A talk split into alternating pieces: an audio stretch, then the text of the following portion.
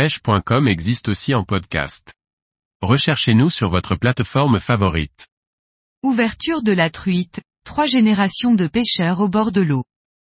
Par Paul Duval. Comme chaque année à cette période de l'année, samedi dernier, c'était la traditionnelle ouverture de la pêche à la truite. Chez nous, c'est un rendez-vous incontournable que nous vivons en famille, trois générations réunies autour d'une même passion. Cette année encore, c'était rendez-vous au pays des légendes pour l'ouverture de la truite. Après un épisode de sécheresse, une semaine avant l'ouverture, ce sont de grosses pluies ininterrompues qui se déversent sur le pays des abers. Les niveaux d'eau sont bien remontés, certaines prairies sont encore gorgées d'eau, mais les dieux de la pêche sont avec nous. Ce samedi d'ouverture, la météo se calme pour la journée, et même si la couleur de l'eau est chargée, il ne pleut plus et le vent est modéré. Après un réveil difficile pour le plus jeune de la bande et un petit déjeuner copieux à la maison, nous embarquons le matériel et prenons la route du pays des abers, côte des légendes. Nous avons ramassé de gros verres de jardin, ce qui nous permet de nous passer de plomber sur nos montages. Deux rigolettos sur la ligne, c'est le poids des gros verres qui fait couler la ligne. Nous pêchons en descendant la rivière et la ligne suit le courant de façon naturelle. Les premiers poissons sont difficiles à trouver. Il faut insister derrière les branches immergées ou dans les virages des méandres de la rivière, là où le courant ralentit un peu.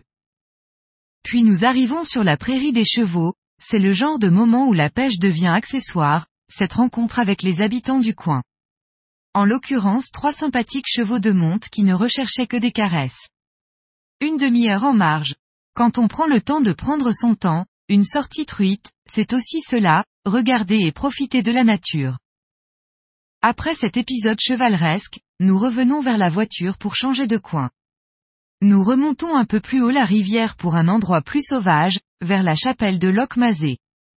Ce sera aussi l'endroit où nous ferons la pause casse-croûte.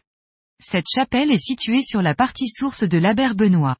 La chapelle délaissée depuis 1928 retombe en ruine, à partir de 1979, un groupe de jeunes de la MLC de Plabennec, puis l'association, Buez à Plijadur Locmaz, Vie et Joie à Locmazé, sous l'impulsion de Fanche Gestin entreprennent sa restauration.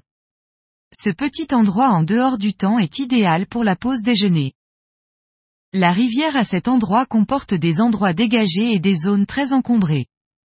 Les truites sur cette partie ne sont pas énormes, 4 de piquets sur cette zone, la plus grande était à 25.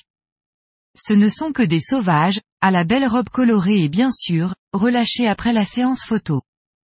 Le long des berges, jonquilles, primes verts, et même des élébores sauvages, apportent une jolie touche de couleur. Comme une partie du cours d'eau est dégagée, j'en profite pour donner une leçon de pêche au toc à mon petit-fils. Depuis le début de la journée, il avait une canne plus courte que les nôtres et maniait une canne de 3 mètres parmi les ronces et les branches, ce n'est pas inné. Il s'en sortira plutôt pas mal. Après cette pause très agréable, nous reprenons la voiture pour pêcher le même cours d'eau un peu plus bas.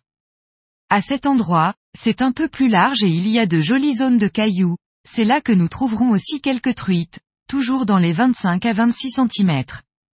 Et toujours pas facile à sortir parmi les branches et les ronces sur les berges. Nous dérangerons plusieurs fois des couples de colverts en période de reproduction, ainsi que quelques grands hérons. Une fois de plus, nous avons pris une belle leçon de nature. Une quinzaine de truites nous auront rendu visite, ce qui est pas mal au vu des conditions. Nous avons pu, surtout, perpétuer ce rendez-vous de plusieurs générations auprès d'une passion commune.